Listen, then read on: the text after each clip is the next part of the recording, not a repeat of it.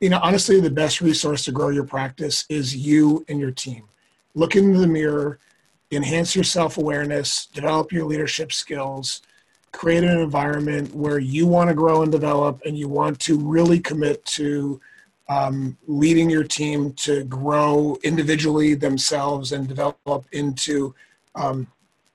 better, stronger, faster, uh, more involved people than they were when they came in. And it's a challenge sometimes because, you know, it's egotistical, I think, to say, like, I'm here to help you be a better person or team member. But, you know, when you start to get to have enough gray hairs like Jamie and I have, I think you've earned the right after 20 years of practice to say, I'm looking out for you as a person